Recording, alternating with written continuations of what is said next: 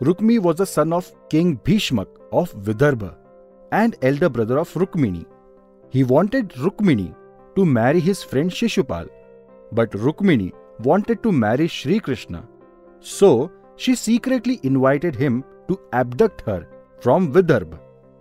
Sri Krishna abducted Rukmini and was challenged by Rukmi. Sri Krishna defeated Rukmi, however, on Rukmini's request, spared his life and let him go after shaving his head. Later during Mahabharat war, Rukmi approached both Arjun and Duryodhan to fight from their side in the war.